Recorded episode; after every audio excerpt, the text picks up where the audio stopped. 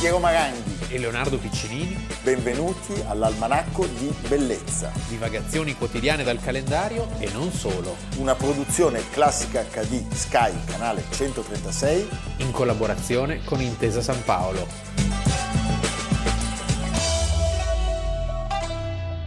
A quest'ora scende la sera nel giardino antico della tua casa.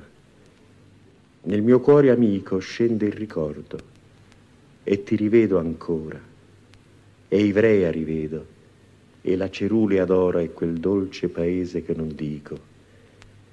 Signorina felicita, è il tuo giorno. A quest'ora che fai? Tosti il caffè e il buon aroma si diffonde intorno, o cuci i lini e canti e pensi a me, all'avvocato che non fa ritorno. E l'avvocato è qui, che pensa a te. Pensa ai bei giorni d'un autunno addietro, Villa Marena, a sommo dell'ascesa, coi suoi ciliegi e con la sua marchesa dannata, e l'orto dal profumo tetro di busso e i cocci in numeri di vetro, sulla cinta vetusta alla difesa. Almanacco di Bellezza 19 dicembre. Allegria! Allegria! Perché no, questo adesso è sbagliato. Sì. È sbagliato massimo rispetto. Massimo rispetto, anche un po' Massimo d'Azeglio. È vero. Era molto amico Bravo. del padre. Questa eh. è un'ottima... 19 dicembre 1883 nasce a Torino da una agiata famiglia di Aglie. Aglie. Aglie. Siamo a Ivrea. Aglie c'è un bellissimo castello. Eh, eh. il castello. Luisa Ber- Salutiamo Luisa Berretti, che è la vice direttrice di questo importante Eh, io complesso. pensavo che fosse oggi- la proprietaria, stavo già mandando una proposta di matrimonio. Ah, No, invece è, so- è la, da direttrice. È soprintendenza, La direzione direttora. regionale, i beni culturali, il ministero, anzi che oggi si chiama Ministero della Cultura, Cultur, Fa abbastanza paura. inquietante. Eh, sì. Poi ci metteranno... Mic. po- Oggi è il mic, non è più il mibac. Poi metteranno popolare. Sì. Eh, Va bene. Allora, a Aglie, vicino a Ivrea, nasce il poeta Guido Gozzano, e quindi perdonatemi l'ironia iniziale. Il padre Carlo, amico di Massimo d'Azeglio, è un proprietario terriero, è un ingegnere e ha costruito una, una ferrovia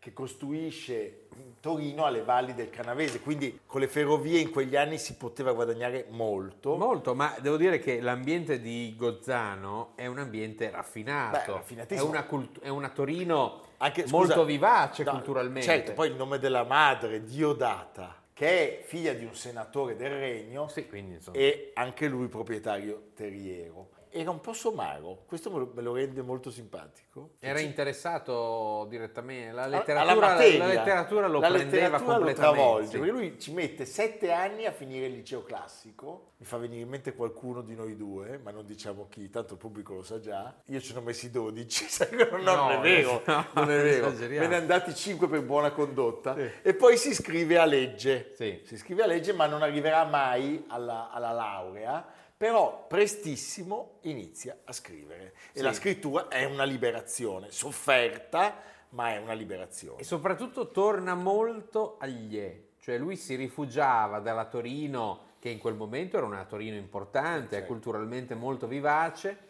in provincia. Una sorta di malinconia che, che domina tutta la sua esistenza. Viaggerà pochissimo, Sì, poi l'unico viaggio che fa.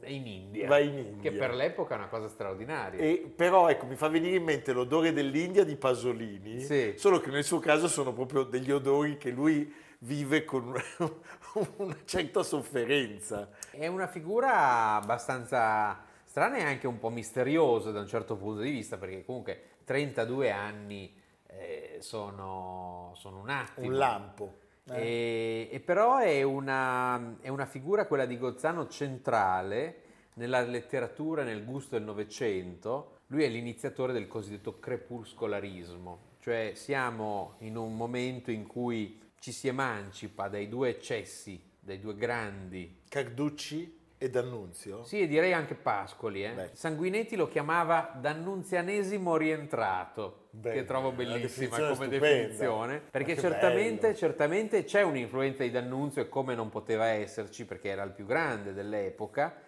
Però manca tutta quella componente retorica, Certo. ehm, L'esaltazione. Eh Sì, mancano tutti gli ideali filosofici o religiosi o politici o scientifici che erano la caratteristica di quel periodo. Invece c'è una certa ironia mista a malinconia, che sono due cose che difficilmente si tengono insieme. Però quando le tieni insieme, come è capace Sì. di fare lui, si raggiungono dei risultati straordinari. Certo. una qualità eccelsa. Le sue prime poesie, tra l'altro, ricordiamolo, vengono pubblicate su dei giornali locali quando lui è ancora uno studente e finalmente viene pubblicata poi la raccolta La via del rifugio che eh, riscuote, diciamo, già una buona accoglienza. Siamo nel 1907, lui ha solo 23 anni, non gli resterà ancora moltissimo da vivere e finalmente proprio si- l'Italia scopre un poeta che è alternativo ai tre modelli che abbiamo citato e che è anche più accessibile. E diciamo, è un poeta che appartiene perfettamente a quest'Italia di grande sviluppo, di una borghesia che è protagonista, dell'Italia umbertina. Certo. C'è il rifiuto sia della retorica d'Annunziana sia dell'altra retorica che era questa rusticità un po' esibita di Giovanni Pascoli e c'è tutta una descrizione di questa provincia, le ville un po' cadenti, eh, i buoni costumi, però tutto visto come un analista che si distacca, no? E quindi è molto ironico, è veramente interessante, è lontano anni luce da quello che c'era prima di lui. Per questo è importantissimo. Naturalmente poi, come sempre, arrivano i travagli sentimentali. E donne. Le donne. Sì. Com'è che hai detto? E donne. e donne. eh. Perché lui inizia questa tormentatissima relazione che in qualche modo ne ricorda Che dura altre. un attimo poi. Dura un quarto d'ora, Sì. però pensiamo al povero Dino Campana, Eh certo. cioè ci vengono in mente altre è vero, anche a me è venuto in mente, eh? sì. Con Amalia Guglielminetti, perché anche lei è una poetessa, anche lei è piemontese, è torinese, anche lei è di buona famiglia, anche lei è una donna di indubbio fascino. Anche lei coltiva questa vita borghese senza slanci, antieroica, antiretorica e quindi è amore a prima vista. A prima vista, ma, ma il duraminga. No. eh? Una Anche perché relazione- lui è- è- se la tira, come Sì, si dice. sì, sì. Eh, sai come inizia la- il rapporto? Eh. Lui le manda una copia della Via del Rifugio e lei manda a lui una copia delle Vergini Folli, che era stata la sua prima opera importante. Che bel mondo però, quindi eh, quando così- ci si mandava i libri, Sì. quando ci si mandava le opere proprie. Adesso ci sono gli sms. Sì. eh? Poi le attese. No, le attese... Io, vabbè, tu sei troppo giovane, no. no. ma potrei parlarti di alcune cabine telefoniche dove Beh, ho io trascorso... ricordo i gettoni. Eh, sì, I sì, sì, gettoni, ti ricordi? Clim, clim. Poi deglutivi. eh. Tutto- Eh? tutto- Pronto, potrei parlare con Chiara e e il fratello Carogna. È uscita.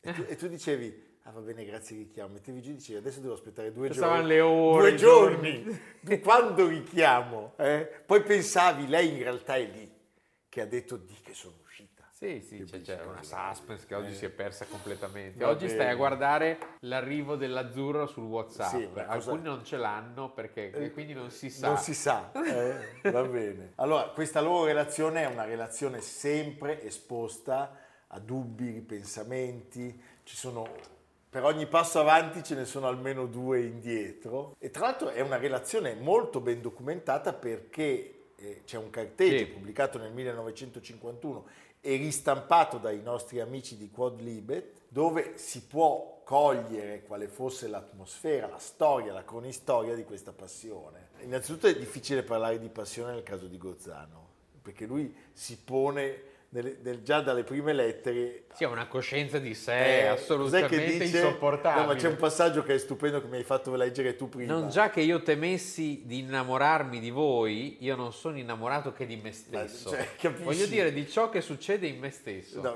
che- ma posso dirti anche Però lei forse si innamora proprio di questo. questo. Sì, perché è un Eh. po' così. E forse eh, si arriva a dire che la vera storia d'amore si basi sulla mancanza d'amore. Te- Devi anche pensare a che- la cornice storica, cioè eravamo tutti figli di Nietzsche in quel momento, il superuomo, Poi- pure cioè poi- quello poi che parliamo sono di innamorato Torino, di me stesso. Capisci? a Torino. A Torino, cioè, Eh, che tra- Nietzsche a eh, sì, Torino. sì, sì, eh. sì, sì. Noi siamo pronti per scrivere il nostro Pensa alla famoso... noia però, Eh? la noia, In le più se giornate. n'era pure andata via Mi la viene in mente corte. l'orologio al pendolo. al pendolo. Oh, oh. E la corte se n'era andata Sì. pure. Cosa- I Savoia quando vanno via da Torino, cosa lasciano a Torino? I cortigiani, I cortigiani che sono tutti lì, Eh, che- come che- delle formiche impazzite. dove sono andati? Ancora oggi un po' a Torino ci sono molte formiche impazzite. Beh, molti, ma non Perché facciamo- poi sono arrivate altre corti dopo, cioè, beh, subito. da un faraone all'altro. Di lì a poco, Eh. eh?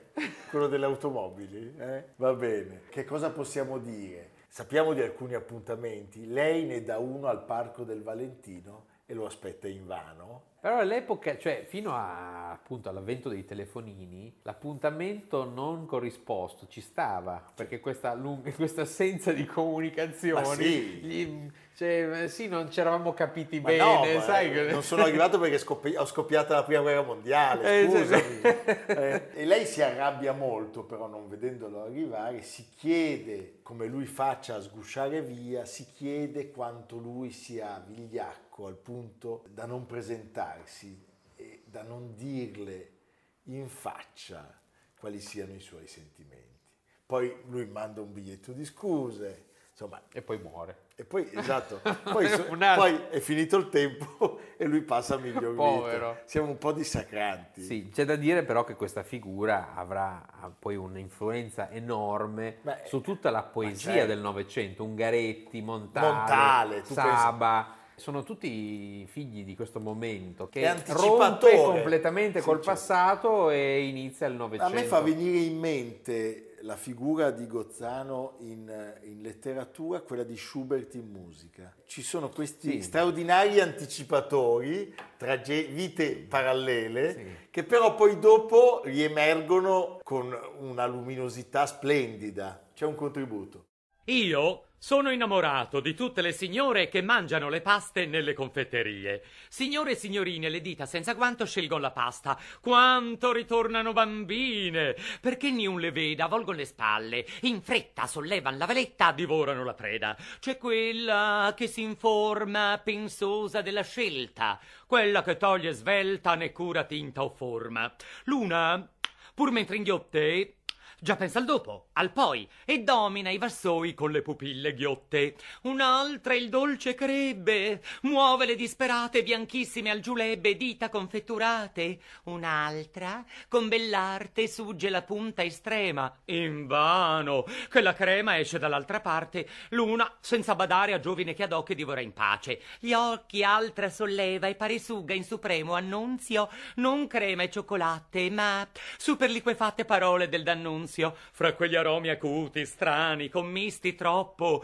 di cedro, di sciroppo, di creme, di velluti, di essenze parigine, di mammole, di chiome, oh, le signore come ritornano bambine, perché non m'è concesso, oh, legge inopportuna, il farmivi d'appresso, baciarvi ad una ad una, o belle bocche intatte di giovani signore, baciarvi nel sapore di crema e cioccolate, io sono innamorato di tutte le signore che mangiano le paste nelle confetterie. Per dirla tutta, Leonardo, loro due non stanno insieme per due anni. Per due anni, Cioè la sì. relazione, Tra questi equivoci continui. anche se poi rimangono uniti oltre Beh, erano due poeti entrambi, Sì, eh, certo. quindi già questi due matti uguali. due matti uguali. Sì. Lui nel 16, nel 1916, lascia questo mondo a causa del cosiddetto mal sottile, Il male del secolo, di quel momento era... la tubercolosi, si chiamava così, il mal sottile, e, eh, la tisi che noi in classica abbiamo celebrato, TBC.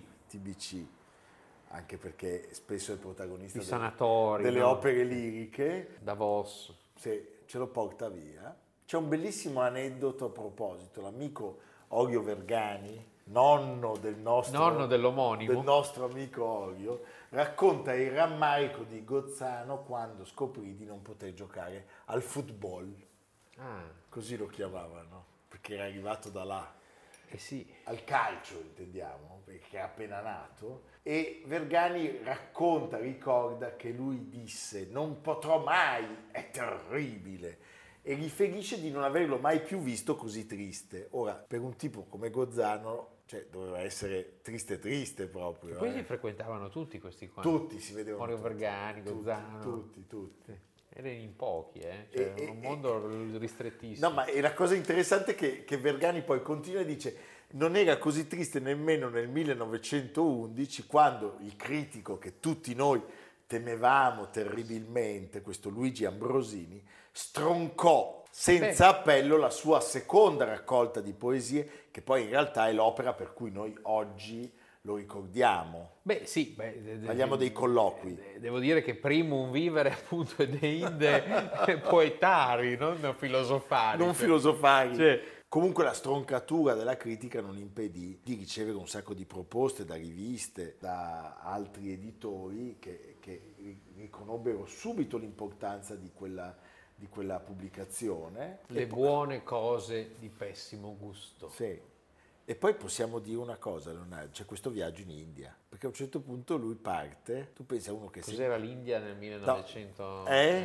Sì, lui fa molti soggiorni sia in Liguria per il suo appunto per il clima, no? Va bene, Che- però eh, era sempre il regno di Sardegna, sempre lì. non si andava mai via dal suo No. regno di Sardegna. E poi in India Poi improvvisamente. vai in India, che era ancora un'India medievale. medievale, dove c'erano ancora tra l'altro il Pakistan e il Bangladesh, Sì, sì. cioè era- era, insomma, tutto quello che poi sappiamo sarebbe successo, Sì, il clima buono, ma insomma, però Insomma. cioè, il rischio di prendere malattie Eh. pazzesche. che tra l'altro questo viaggio, un lungo viaggio in India, Ecco, punto. per lui si trasforma ben presto In un incubo. in, no, in un incubo, diciamo che lui Invitato parla al Piemonte, ordinato, Esatto.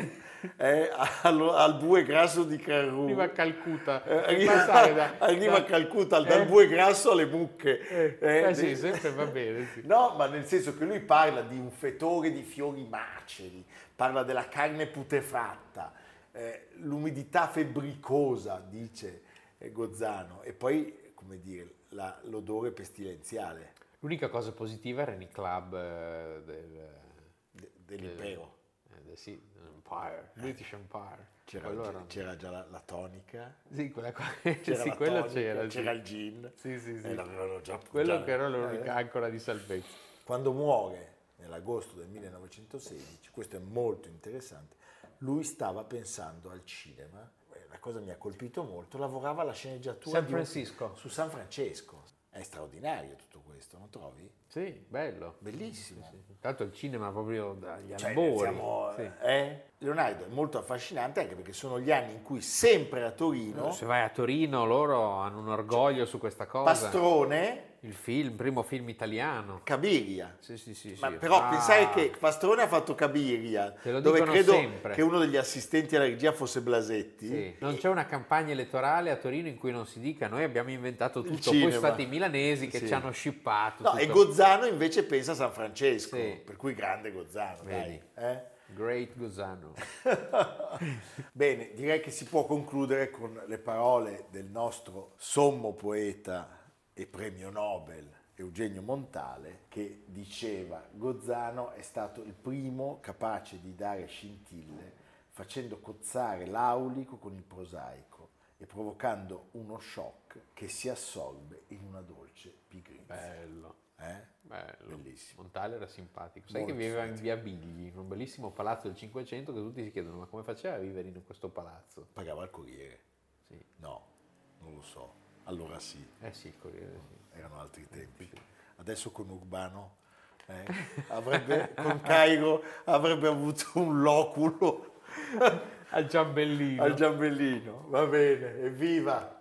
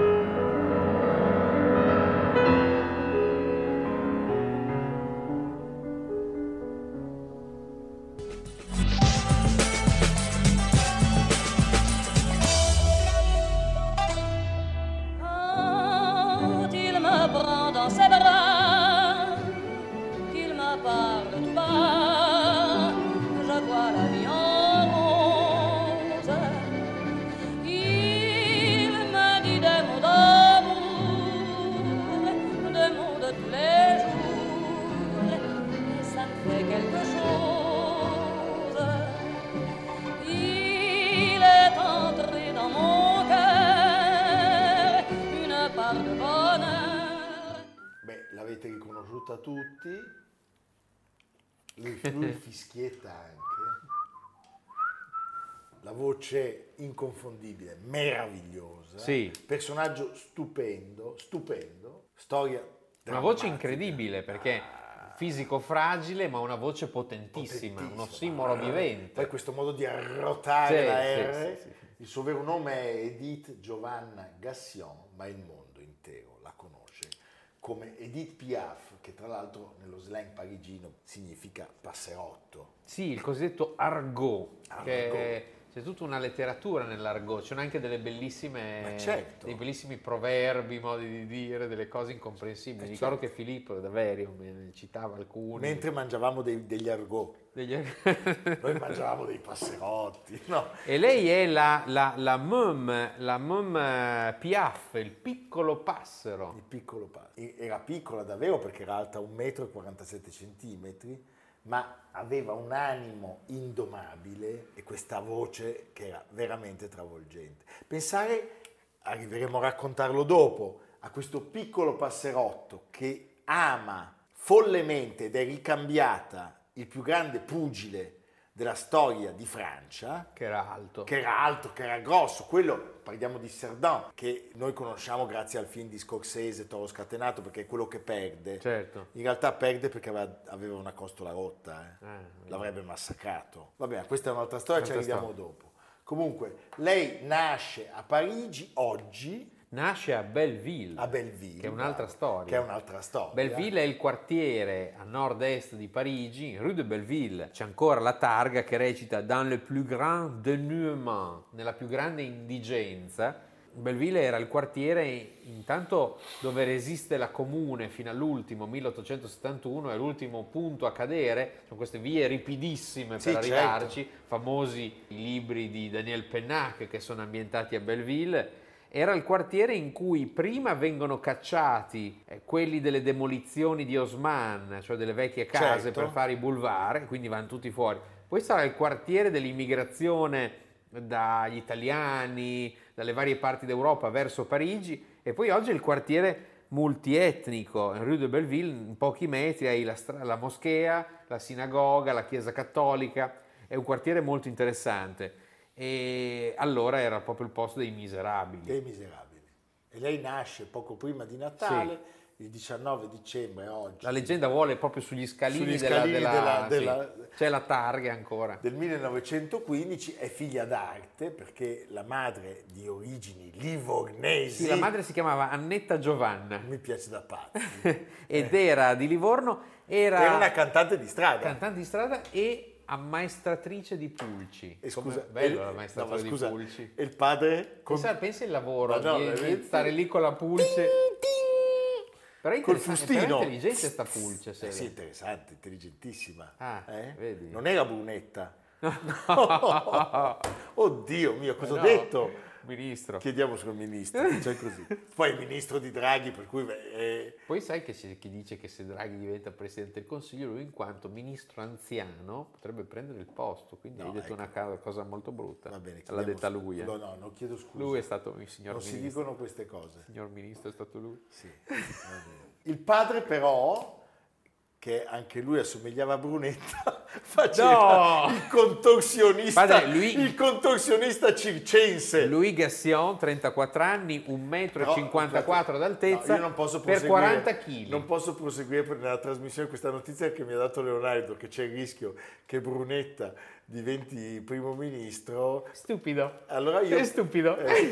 no, io con quello che Brunetta ha detto della musica classica e dell'opera, Cosa ha detto? lì, Ah, che- tutti i ladri, quelli che fanno l'opera, io non lo perdono. No, perché lui non è mai andato alla Fenice. No, non lo perdono. Non lo facevano entrare. Stiamo andando fuori. Va bene, torniamo a Edith Piaf che è meglio. Allora, la, la leggenda vuole che la madre la partorì, come ha detto Leonardo, sui gradini di casa del numero 72 di Rue Belleville, Sì. dove appunto oggi c'è la targa. Che, ti- che tira, eh, Rubio Vile. e che eh, il padre, eh, alla ricerca disperata di un'ostetrica, tornò dalla moglie, dalla compagna e dalla figlia che eh, stava nascendo, ubriaco. Ubriachissimo. Ubriachissimo. Perché in realtà aveva passato tutti i locali del quartiere. C'è un'ostetrica? Diceva, c'è No, un'ostetrica, no, allora datemi, dammi- datemi un calvà, diceva. Beh, fantastico. Lei cresce nella povertà più assoluta, passa l'infanzia sballottata da una do- nonna all'altra, soprattutto ce n'era una, La nonna, la mamma del papà, la nonna normanda.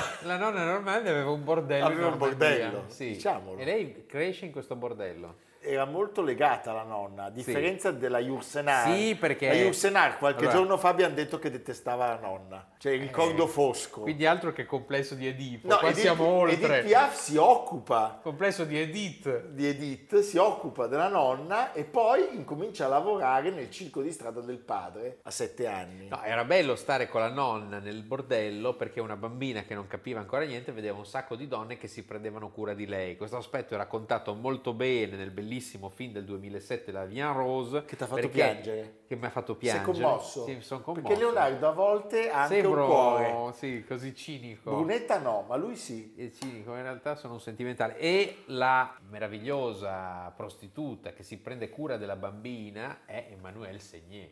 Bam! Mica così. Cioè Emanuele Segné, Sì. la moglie di... Sì. di- Mica anche del nostro Bonaga. Ah sì? Sì, Emmanuelle Segné, tanta roba. Parigi è centrale, Eh come sempre accade nelle storie di Francia. Noi abbiamo tante città, loro hanno solo Parigi. No, non è vero, ma un po' è vero. Però all'epoca Perché una lei viene città- notata. Però all'epoca trovare una città in Europa con la vitalità, una città che non dormiva mai, Mai. aperta 24 ore su 24, Londra e Parigi lo garantivano questa cosa, era difficile trovarne delle altre. Ci, ci si accorge della sua voce, eh, lei ha 20 anni e si racconta che stesse cantando la marsigliese quando eh, Louis Le Play, Louis, Louis Le Play. Louis Le Play che nel film è interpretato da un meraviglioso Gérard Depardieu, era il, il direttore di un cabaret. eh, di un cabaret famoso della zona degli Champs-Élysées. Eh, lui la nota e eh, appunto sale sul palco e dice: Oggi mi sono imbattuto in una ragazza così un po' ruspante, ma con una voce straordinaria. la scopre al mondo. E questa cosa genera un entusiasmo pazzesco. Però cosa succede? Che Louis Le Play nel 1936 viene trovato assassinato nella sua casa lussuosa e sarà uno dei grandi gialli di Francia. Per, per anni si, si interroga su chi sia stato l'assassino. Vengono lei viene trovate- anche implicata. Lei viene all'inizio, implicata Quindi e c'è veng- questa stasi nel momento della morte di lui perché lei cioè, si trova di nuovo in mezzo a una strada. Ma appunto la fine di Louis Le Play ancora oggi è uno dei grandi gialli di Francia. So- Io so che hanno trovato un calzino di, Bru- di Brunetta. no, questo non è vero, evidentemente. Però quel che è certo c- che- è che questo personaggio è Ma fondamentale. non era Tremonti quello che ha detto con la cultura non si mangia? No, Una- no, ma una- io ti una- faccio. una- dopo, allora, una adesso lotta tra alt, dopo alla fine della trasmissione chiedo di chi mandare. è il- l'assassino. No. No. vediamo. Comunque, lei viene notata e la sua carriera esplode. C'è qualcuno che dice che non fu le play, che lei non stesse ra- cantando la marsigliese, che fosse un altro il, il proprietario del locale ad averla lanciata. A noi piace molto questa storia perché lei immediatamente ottiene un contratto con una casa Sì, il discografica. primo, il primo disco lo fa con Le Play. Le play le cambia il nome Sì, soprattutto. dice come si dice da voi nel gergo eh, passerotto, perché dice sembri un passerotto e lei dice piaf. Piaf Sì. e via. E quindi dice de- de- de- la mom piaf. Non è il riso Piaf. No, quello è un Pilati. altro- eh, quello è il riso Pilaf. Va bene. Pilati. Pilati. Pilates. Pilates. tu fai molto Pilates. Allora, diciamo che con questa voce, che è una voce straordinaria, Sì. ma è una voce inarrivabile, irripetibile, possiamo dirlo, Poi per noi oggi è la voce di Parigi, cioè nel senso che quanto una città è legata a una voce, come abbiamo ricordato Frank Sinatra a New York, è la stessa cosa. Certo. Cioè, non- però non c'è quel velluto, c'è, un- c'è un'inquietudine Sì. pazzesca, c'è un senso veramente di fierezza e, E poi, se di vedi, ribellione. e poi se vedi Sinatra ci sta che abbia una voce Sì, così, certo. se vedi questo scricciolo impaurito, eh, l'idea che abbia questa, for- che questa- questa forza, perché è una voce potentissima, aggressiva. Intorno a lei è come se di colpo fiorisse un mondo, che è quello di Juliette Greco, Camus, di Queneau, di Boris Vian, di Vadim, cioè è il mondo della rive gauche. Eh, lo so che ti viene da ridere perché sto leggendo. No, mi viene anche un po' di malinconia perché dice, oggi cosa c'è rimasto a Parigi? Niente, non c'è rimasto niente. Macron. No, Macron ti prego e, no. E Safam. Allora, e allora- Safam. Sì, e Safam, mamma mia, vabbè. Senti, eh, la cosa incredibile di questa donna è che prima di diventare una star ha già vissuto sette vite, ma da star ne vivrà ancora molte. Un contributo. Mon amour, crois-tu qu'on s'aime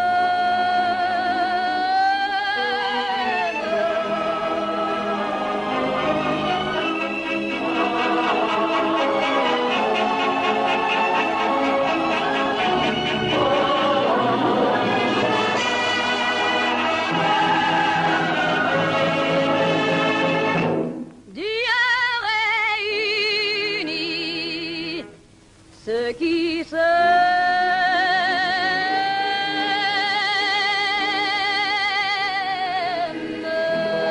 s'aiment. Lei sappiamo che a 17 anni aveva già avuto una figlia al suo primo amore eh, che morì a soli due anni. Quando l'uomo che l'aveva scoperta, questo Leplé, viene assassinato, eh, lei viene inclusa nella lista dei sospettati, come Leonardo ci ha raccontato, anche se in quel periodo la sua fama continua a crescere. Diventa musa ed è ammiratissima da, Da Maurice- Chevalier, sì. da Maurice Chevalier e Jean Cocteau, che addirittura da lei ispira la sua pièce teatrale Le Belle Indifférent. Durante la Seconda Guerra Mondiale lei deve convivere con l'occupazione dei nazi, deve cantare per i tedeschi, però sono anche gli anni in cui al Moulin Rouge lei canta con eh, Yves Montand. Di Monsummano Terme. e e loro si mettono insieme. Sì, però lui ancora non è famoso. poi Appena si- diventa famoso... La molla. Andersen. Poi arriviamo al grande amore della sua vita, cioè a Marcel Cerdan, Sì, eh, relazione pazzesca, molto discussa. Fa venire in mente quella di Fausto Coppi e la Dama Bianca, Sì. adulterio, c'è però la erano famiglia. alti più o meno uguali quelli lì. Sì, no, però L'altro diciamo era lo un- scandalo. Gigante. la- E lui che, lui che andava in America, credo, per riprendersi il titolo, contro Fa Jack una fine LaMotta, tremenda. eh, il suo aereo precipita. Lei canta quella sera piena di morfina, inizia subito a drogarsi, forse aveva già iniziato prima, però è la fine della sua vita, cioè lei amava quest'uomo eh, in una maniera assoluta, meravigliosa, tra tra l'altro diciamo mettere insieme la più grande cantante di Francia, il più grande pugile transalpino era tantissimo, immaginatevi per il mondo eh, francese che cosa potesse rappresentare questa coppia. Lei è distrutta dalla, dalla morte del compagno, incomincia a bere e a fare uso di droghe, dedica una canzone stupenda, l'imna all'amour, eh, alla- a lui, alla sua memoria. Posa poi qualche anno dopo un compositore, Ma il matrimonio dura pochi giorni. niente, dura Sì. pochi giorni. Lei diventa famosissima, ma rimane sempre questa donna malinconica e insieme tigre che conquista i palcoscenici. Si potrebbe dire di lei ciò che Garcia Marquez disse di se stesso. Certo. Io non sono ricco, sono soltanto un povero che ha guadagnato dei soldi. Poi ricordiamo appunto la Vian Rose, eh, subito dopo la guerra, nel 59 Milor. Milò. Milor. Le parole di Georges Moustaki, eh, il contributo di Marguerite Monod, Che è la sarà stessa sua dell'Inna, pianista e la certo. sua collaboratrice più importante, è una figura combattuta. Però posso dire una cosa, è una Fragile figura- e potente al tempo stesso, sì. Modernissima, cioè Amy Winehouse è Edith Piaf oggi. Non so se mi spiego. Sì, ma di meno. Edith Piaf è, No, va bene, è però... come Pericle. cioè. Sì, va bene. Eh, capisci? No, è la mo- il film è molto bello, questo film di Dan del 2007, eh, due Oscar a Marion Cotillard per l'interpretazione e al, al trucco, perché lei si trucca in modo molto ben riuscito per eh, interpretare tutte le varie fasi della vita della Piaf, è la storia della Francia attraverso gli alti e bassi di una città come Parigi, che sembra una città ricca ma è piena di drammi. Poi lei resterà sempre innamorata di Cerdan, anche se c'è un terzo matrimonio, Teo Sarapò, che era un greco e che lei stessa aveva lanciato nel mondo della canzone, si spegne nel 1963. Ecco, forse penso che sia giusto ricordarla con le parole di un altro grande, grandissimo francese, Jean Cocteau, che diceva di lei, ha una voce che esce dalle viscere, una voce che la veste dai piedi alla testa in un'onda che ci sommerge, ci attraversa, penetra in noi. Car vous marchiez en vainqueur au bras d'une demoiselle. Mon Dieu, qu'elle était belle, j'en ai froid dans le cœur. Allez, venez, mille, vous asseoir à ma table. Il fait si froid dehors. Ici, c'est confortable. Laissez-vous faire, Milord. Et prenez bien vos ailes, vos peines sur mon cœur. Et vos pieds sur une chaise, je vous connais, Milord. Vous ne m'avez jamais vu. Je ne suis qu'une fille du port, une ombre de la rue. Leonardo, ricordiamolo al pubblico, le puntate sono disponibili in podcast su Spotify, Apple Podcast e Google Podcast di Intesa San Paolo On Air, cercando Almanacco di Bellezza e sul sito gruppointesasanpaolo.com. Allora, io... Sempre cercando Armanacco di bellezza. Ecco, il libro l'abbiamo ve- non c'è, ci giriamo, ma non c'è il libro, l'abbiamo venduto. L'abbiamo venduto. In realtà devo sgridare il pubblico, Sì, perché dai dati di vendita, non c'è uno spettatore, una copia. no, beh, lì saremmo, Beh, il minimo. saremmo ricchi. Perché uno può anche regalarlo, quindi dovrebbe Però essere di più. voi se volete, come dire, restate insensibili al nostro appello. Io credo che siamo meritevoli per il nostro impegno di È ricevere... lì, Ecco. è lì il libro. Ah, l'hai visto. Ma questo è con la dedica, non si può usare. Vabbè, ma mica la facciamo vedere. Va bene.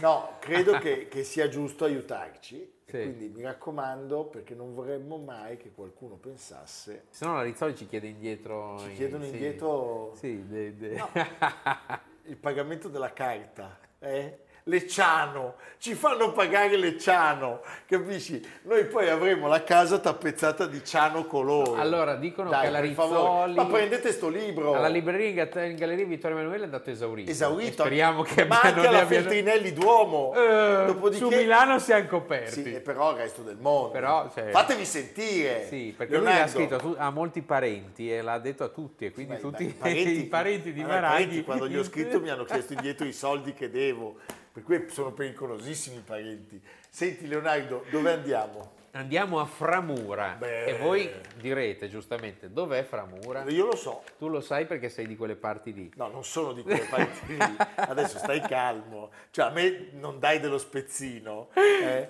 la mia generosità non può portarti a pensare che Ah, io è giusto, è vero, è vero. Vico Magistretti, Case Rosse a Framura. io ci testo passo di- sempre vicino quando vado a raggiungere il gozzo di Bonassola Ah, Vedi? per- Andrea Savio per i tipi di H-Book, questa bellissima pubblicazione. Che Vico simpatico che era Magistretti, Vico Magistretti. Vico Magistretti progetta nei primi anni 60 queste bellissime case a picco sul mare e la costruzione viene completata nel 1971, quindi esattamente 50 anni fa. Un'opera di grande qualità architettonica firmata da uno dei più importanti architetti e designer italiani della seconda metà del Novecento. Presente nel registro delle opere che accompagna i saggi a lui dedicati, non compare mai però sulle riviste di settore dell'epoca. L'intervento di Framura è un progetto dimenticato fino a quando le prime fotografie di queste case, firmate da Gabriele Basilico, vengono pubblicate da Domus nel 2004. E c'è anche una bellissima intervista in eh, chiusura a Magistretti Ah, che dice... pensavo a me No, basta! Che- No, pensavo a me che parlo della Che pesca. passi di lì. No, la pesca della tanuta. Ah, ecco, vedi. E dice, io ho avuto la fortuna, l'opportunità di lavorare alle Cinque Terre, cioè di crearmi un angolo di mondo che poi è uno dei posti più belli del mondo, come sai il nostro amico Piero, che bazzica. Bazzica. Tu bazzichi, eh? Bazzico e bazzeccolo. e anche corbezzolo. Va Quindi bene. tutti alle Cinque Terre. Tutti alle 5 terre, non sono 5 terre, 5 terre iniziano poco dopo, ma va Ah, ecco, benissimo. Fatti co- Correggiare tanto Leonardo. Evviva domani! eh. Viva. Almanacco di bellezza a cura di Piero Maranghi e Leonardo Piccini. con Lucia Simioni, Samantha Chiodini, Silvia Corbetta, Jacopo Ghilardotti, Paolo Faroni, Stefano Puppini. Realizzato da Amerigo Daveri, Domenico Catano, Luigi Consolandi, Simone Manganello, Valentino Pupini. Una produzione classica HD, Sky Canale 136, in collaborazione con Intesa San Paolo.